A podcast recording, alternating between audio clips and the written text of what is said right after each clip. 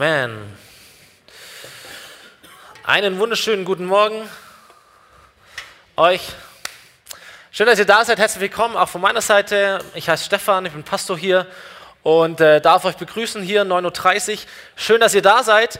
Heute ist Erntedank, aber heute ist auch ein anderes Fest oder eine Aktion, in die wir heute starten und die wir die nächsten Wochen ähm, erleben werden. Und diese Aktion nennt sich Mein Herz für sein Haus. Ihr seht die Briefumschläge auf euren ähm, Sitzen. Vielleicht habt ihr es im Newsletter gelesen oder wart letzte Woche da und habt es ein bisschen mitbekommen. Mein Herz für sein Haus ist eine Sonderkollekte, eine Investmentaktion, die wir heute zusammenlegen werden und auch in den nächsten Wochen. Ich sage kurzes Prozedere und dann starte ich auch mit der Predigt. Ähm, du kannst, nach der Predigt werden wir das tun. Wir werden nach der Predigt unser Investment einsammeln, haben ganz besondere Körbe heute auch. Die werden durch die Reihen gehen und du kannst äh, wie jeden Sonntag Geld hineinwerfen, kannst Bargeld hineinwerfen, du kannst Geld in den Briefumschlag hineintun und den Briefumschlag hineinwerfen. Wenn du einen Namen draufschreibst, kannst du eine Spendenquittung bekommen. Wenn du es anonym machen möchtest, ist auch kein Problem. Und alles, was wir heute zusammenlegen werden, egal ob mit oder ohne Briefumschlag, werden wir zu 100 Prozent für mein Herz und sein Haus, ich erkläre es nachher noch, verwenden. Und die nächsten Wochen in diesem Monat werden wir alles, was rein über Briefumschlag oder per Überweisung, alles, was irgendwie mit diesem Vermerk, mein Herz und sein Haus, an uns herantritt, werden wir dafür ähm, verwenden. Man kann per Überweisung spenden. Unsere Bankverbindung als FOMI, die findest du im Newsletter, die findest du auf unserer Homepage. Äh, kannst du auch bei mir nachfragen, wenn du möchtest. Und was du auch tun kannst, ist, dass du ein Versprechen abgibst. Äh, du kannst auch sagen, ich, ich, ich habe gar nicht so viel Geld dabei, wie ich geben möchte. Oder ich äh, warte auf mein Weihnachtsgehalt oder was auch immer. Und du kannst einen, einen Zettel äh, hineintun oder du kannst auch auf den Briefumschlag draufschreiben, das ist mein Name, folgende Summe werde ich bis da dahin spenden. Es hilft uns einfach, einen, einen Gesamtbetrag zu beziffern. Also du hast alle Möglichkeiten äh, mit Teil von Mein Herz für sein Haus zu werden. Und in drei Wochen, Sonntag, 28. Oktober, da werden wir hier die, die Zahl veröffentlichen und der Finanzausschuss wird bereit sein für alle Fragen mit allen Zahlen. Ähm, so kannst du alles nochmal nachhaken und nachfragen.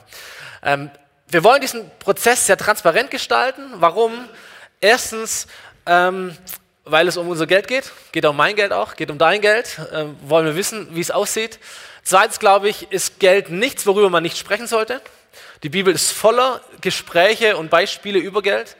Und drittens ähm, ist es etwas, weil wir gute Zahlen haben. Uns geht es als Gemeinde finanziell gut und ich betone das ganz bewusst, weil ich ganz klar machen möchte, mein Herz ist ein Haus ist kein Hilfeschrei.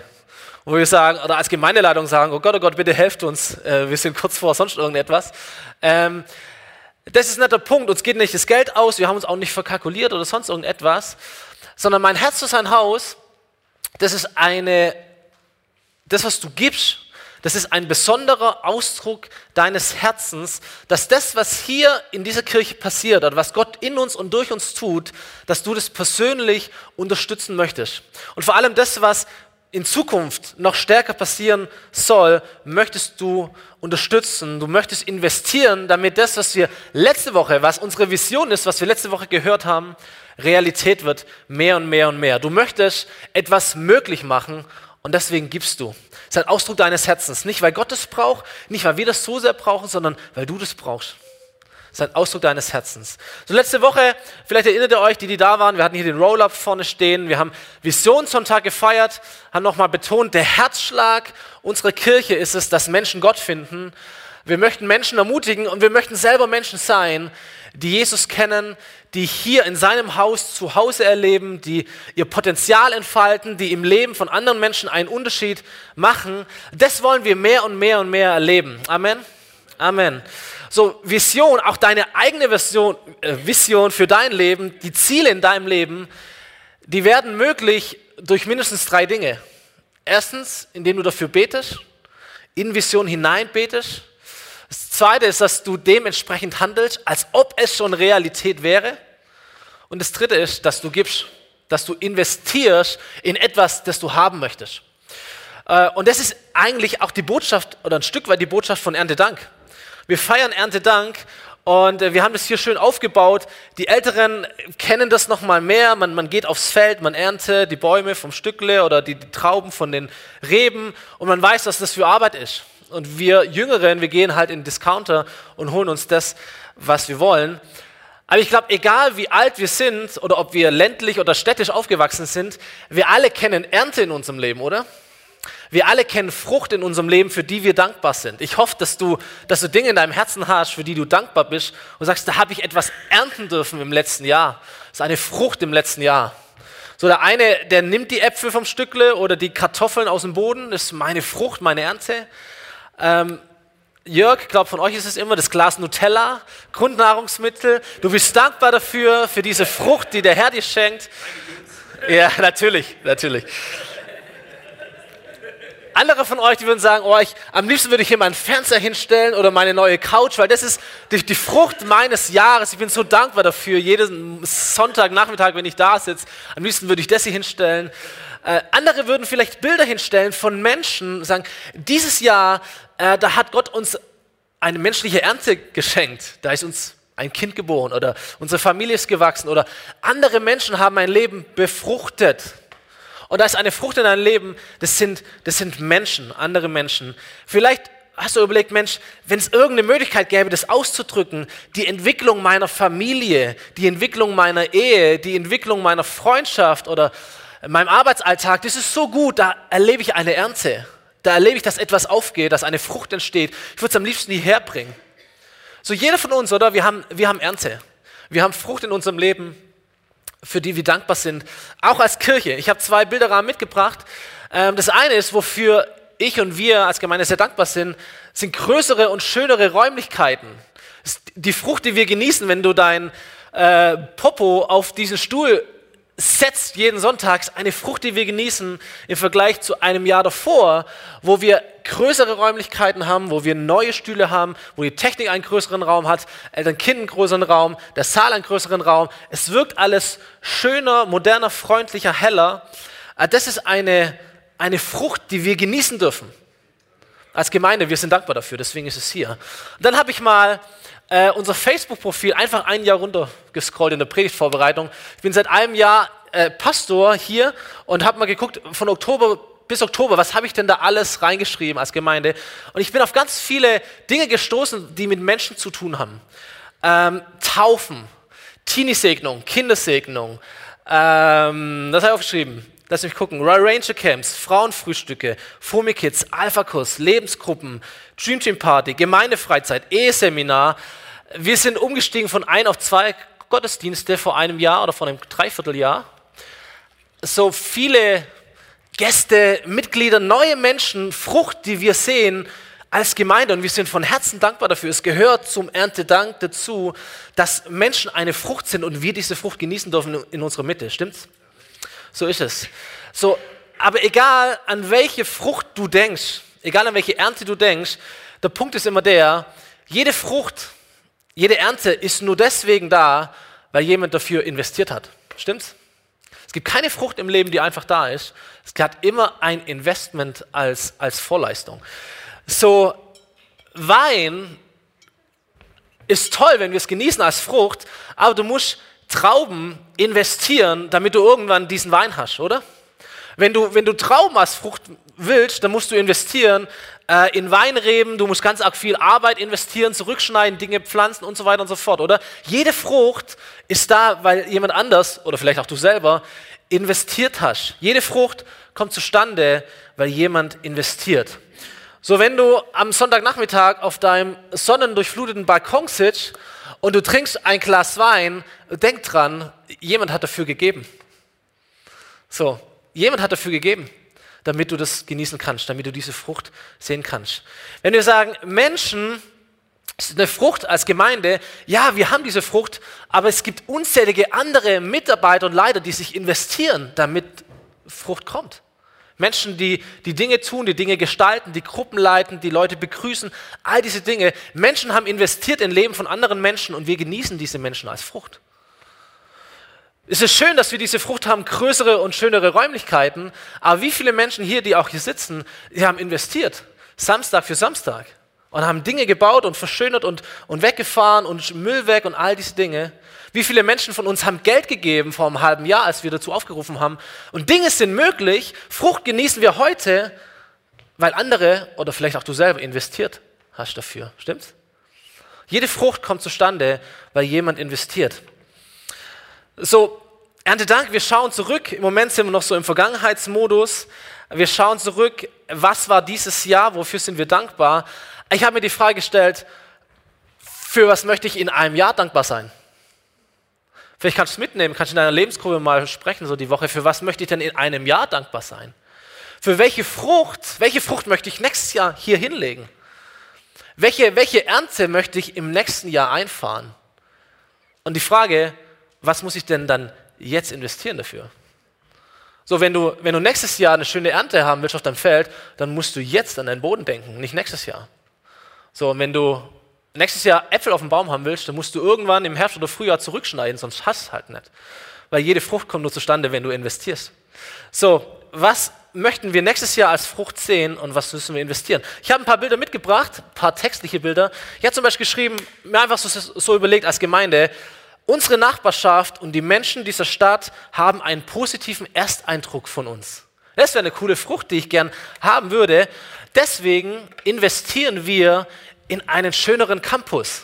Und deswegen sammeln wir Geld, um es schöner zu machen. Das ist die Frucht, die wir feiern wollen. Ähm, deswegen investieren wir auch in, in die Außenfassade und die Dachbleche und wir machen uns Gedanken über einen größeren und schöneren Eingangsbereich draußen, weil das die Frucht ist, die wir feiern wollen. Ich habe mir aufgeschrieben, ich fände es eine coole Frucht, wenn wir sagen würden, Menschen arbeiten hier gerne und effektiv.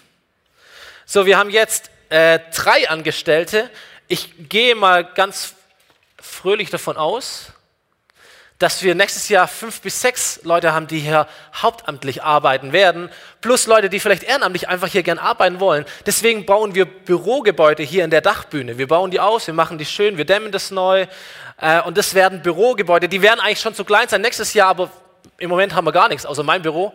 Deswegen werden wir das machen. Dafür braucht es Geld. Was wir feiern wollen, ist, dass Menschen hier gerne arbeiten und in wertschätzender Atmosphäre arbeiten können. Das wollen wir feiern nächstes Jahr. Deswegen investieren wir jetzt dafür. Versteht ihr so den Gedanken? Ich habe mir noch aufgeschrieben, ähm, Menschen von heute erleben Gott auf eine zeitgemäße Art und Weise. Es ist eine Frucht, die ich gerne feiern würde innerhalb des nächsten Jahres. Jörg, ich gebe das einfach mit dir und du baust hin das, weil das die Frucht ist, die wir in einem Jahr feiern wollen, bauen wir diese Bühne um. Investieren wir in Lichttechnik und in Dekoration und all das, was wir auch hier im Saal machen werden, Deckengestaltung, Lichtgestaltung, all das, weil das die Frucht ist, die wir feiern wollen in einem Jahr. Versteht ihr? Deswegen investieren wir dafür, deswegen sammeln wir Geld dafür. Mein Herz für sein Haus. Oder, was habe ich noch geschrieben? Die nächste Generation erlebt in unserem Haus ein Zuhause. Das ist eine Frucht, die ich sehr, sehr gern feiern würde, mehr und mehr hier in der Gemeinde. Was machen wir dafür? Wir bauen das UG in diesem, in diesem Haus hier um oder aus als Next-Gen-Räume.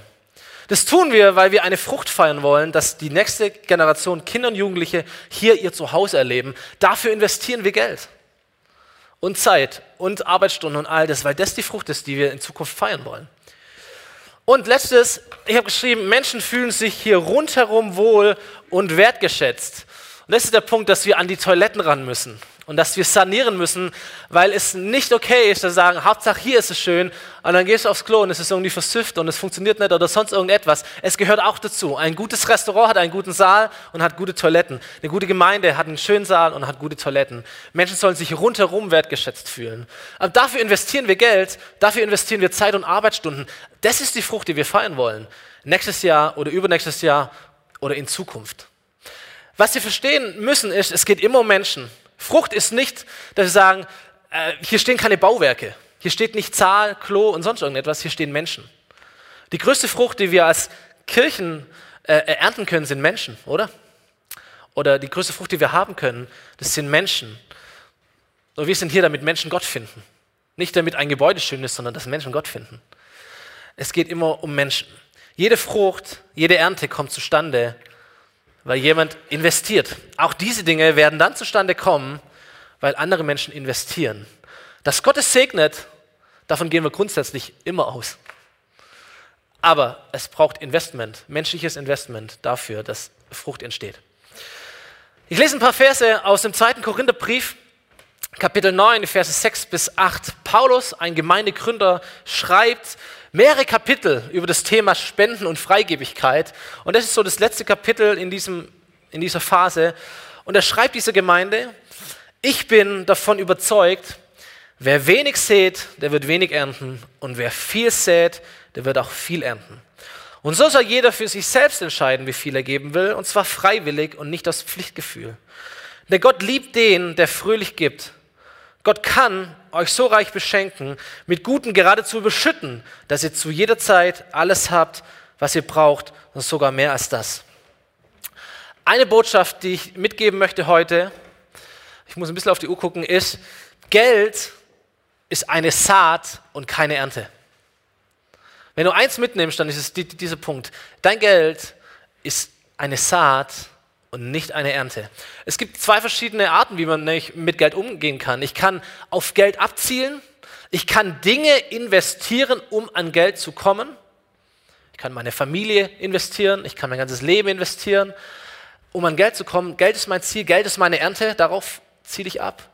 Oder ich kann Geld investieren, um andere Dinge zu bekommen. Versteht ihr? Geld ist für manche Menschen eine Ernte, das ist mein Ziel darauf oder Geld ist eine Saat, die ich gebe, um andere Dinge möglich zu machen. Paulus sagt hier, wer wenig sät, der wird wenig ernten, wer viel sät, der wird viel ernten. Schon tausend Jahre davor war das kein Geheimnis. Salomo, ein, ein, ein weiser Mann Gottes, hat einmal in den Sprüchen gesagt, manche Menschen sind freigebig und werden dabei immer reicher, andere sind geizig und werden arm dabei. Kennst du auch solche Menschen? Es gibt Menschen, die sind sehr freigebig, die, die können gern geben, die haben komischerweise aber auch immer was zu geben. Und es gibt andere Menschen, die tun sich schwer zu geben. Es sind manchmal auch die Menschen, die die ganze Zeit am Jammern sind, dass sie zu wenig haben. Und ich glaube, da gibt es einen Zusammenhang. Das hat nicht mit deinem Herzen zu tun. Manche Menschen sind freigebig und sie werden dabei immer reicher und andere halten gerne für sich zurück, aber die werden nicht reich dadurch, sondern die werden arm dadurch. Emotional und vielleicht auch finanziell. So zwei Grundsätze, die ich euch mitgeben möchte, ist erstens aus diesem Text, ich ernte, du erntest, was und wie du säst. Man erntet, was man sät.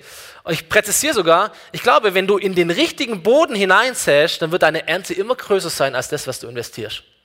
Wenn ein Bauer äh, einen guten Boden hat und er sät, er muss gar nicht so viel säen, aber es wird reichlich kommen, weil der Boden gut ist. Stimmt's?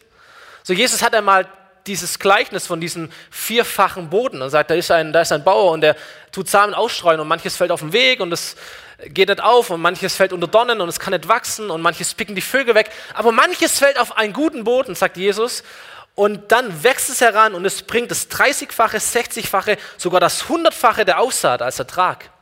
Der Punkt ist, es kommt nicht so sehr an, wie viel du investierst, es kommt darauf an, worin du investierst. Es kommt auch nicht auf den Betrag an, den du gibst oder sowas, sondern es kommt auf den Boden, in den du investierst. Paulus sagt hier, Gott kann euch so reich beschenken, mit Guten geradezu überschütten, dass ihr zu jeder Zeit alles habt, was ihr braucht und mehr als das. So meine Überzeugung ist, ich investiere in das Haus Gottes. Ich glaube, es ist ein sehr fruchtbarer Boden das Haus Gottes. Gottes Sache ist ein sehr fruchtbarer Boden. Das Beste, wo du hinein investieren kannst. Und zwei Dinge passieren. Erstens, das Haus Gottes bekommt eine Ernte. Dinge werden möglich. Und das Zweite, und das ist das Geniale bei Gott, du bekommst auch eine Ernte. Weil Gott ist freigebig und Gott segnet Freigebigkeit. Und das sind starke Worte, oder? Reich beschenken, überschütten, zu jeder Zeit alles haben und mehr als das.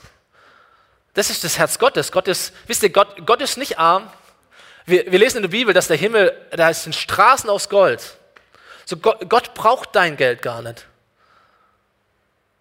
Gott braucht dein Geld. Gott ist nicht arm, Gott ist nicht geizig, Gott ist sehr, sehr wohlhabend und Gott ist auch sehr freigebig. Du fragst dich, warum? Warum will er denn mein Geld? Warum soll ich dann mein Geld geben? Er hat doch eigentlich alles. Das, das Ding ist, es geht, es geht gar nicht so sehr um Gott, es geht um dich. Freigebigkeit, geben, investieren, das macht etwas mit unserem Herzen. Nicht so sehr mit Gott. Gott braucht das Geld nicht so sehr, aber du brauchst diese Herausforderung des Gebens. Weil geben, investieren ist ein Test für dein Herz und für dein Vertrauen. Das ist der zweite Grundsatz, den ich mitgeben möchte. Investieren, weggeben, ist eine Sache des Herzens und nicht des Geldbeutels.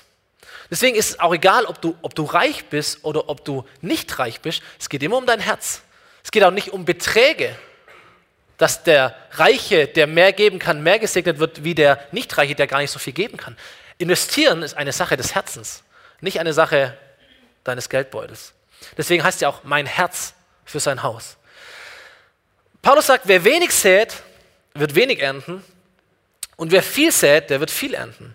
Und so soll jeder für sich selbst entscheiden, wie viel er geben will, und zwar freiwillig und nicht aus Pflichtgefühl, denn Gott liebt den, der fröhlich gibt. Und wenn ihr diesen Text seht, Paulus beschreibt Herzenshaltungen, oder? Viel säen, Großzügigkeit ist eine Herzenshaltung. Da heißt nicht so und so viel Zahlen, hier sind keine Zahlen, hier geht es um Herzenshaltungen. Großzügig. Ey, wer großzügig sät, der wird großzügig bekommen. Das ist eine Herzenshaltung. Freiwillig zu geben, ist eine Herzenshaltung. Fröhlichkeit ist eine Herzenshaltung. Und so, so sagt Paulus, ey, ihr, ihr, gebt, ihr investiert mit eurem Herzen. Ich appelliere an euer Herz, nicht an euren Geldbeutel, weil investieren, geben ist eine Sache des Herzens und nicht deines Geldbeutels. So, ich verstehe, dieser Gott, der liebt mich unendlich. Und diese Herzenshaltung ist eigentlich das Herz Gottes. Versteht ihr?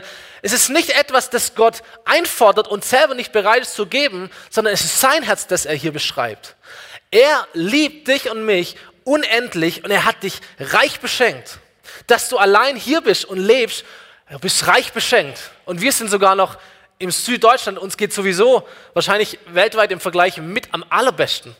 Muss hier niemand sich beklagen. Wir sind alle reich. Alle reich.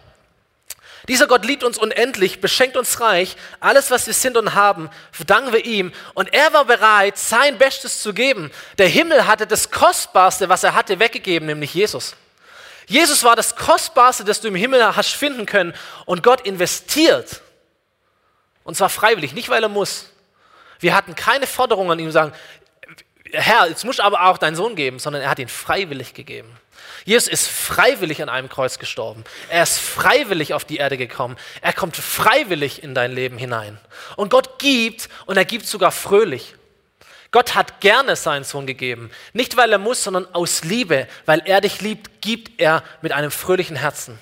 Sogar am Kreuz, da hat er jetzt keine Party gemacht, aber es war, okay, ich mache das gerne für euch. Mit einer inneren Freude. Das ist das Herz Gottes. Und wenn dieses Herz Gottes auf unser Herz trifft, wenn diese Großzügigkeit, Freiwilligkeit, Fröhlichkeit auf unser Herz trifft, dann verändert es unser Herz. Und auch wir können großzügig geben. Auch wir können freiwillig geben. Auch wir können fröhlich geben. Geben hat mit unserem Herz zu tun. Es ist ein Vertrauenstest. Geld ist eine Saat, keine Ernte. Nur wenn du etwas säst, du gibst es weg, oder? Der Bauer sät, er weiß nicht, wo es jetzt ist und ob was draus wächst, oder? Der Hagel kann kommen, die Vögel können kommen, der Sturm kann kommen, der Regen kann kommen und manche Ernte kannst du nicht einholen, weil es kaputt ist, oder? Weinrebe, Hagel kaputt, obwohl du alles gegeben hast. Und du weißt nicht, ob es funktioniert. Als Eltern investieren wir unser Bestes in unsere Kinder. Wir wissen nicht, ob die Saat aufgeht. Weil unsere Kinder haben ja einen eigenen Willen und auch andere Einflüsse.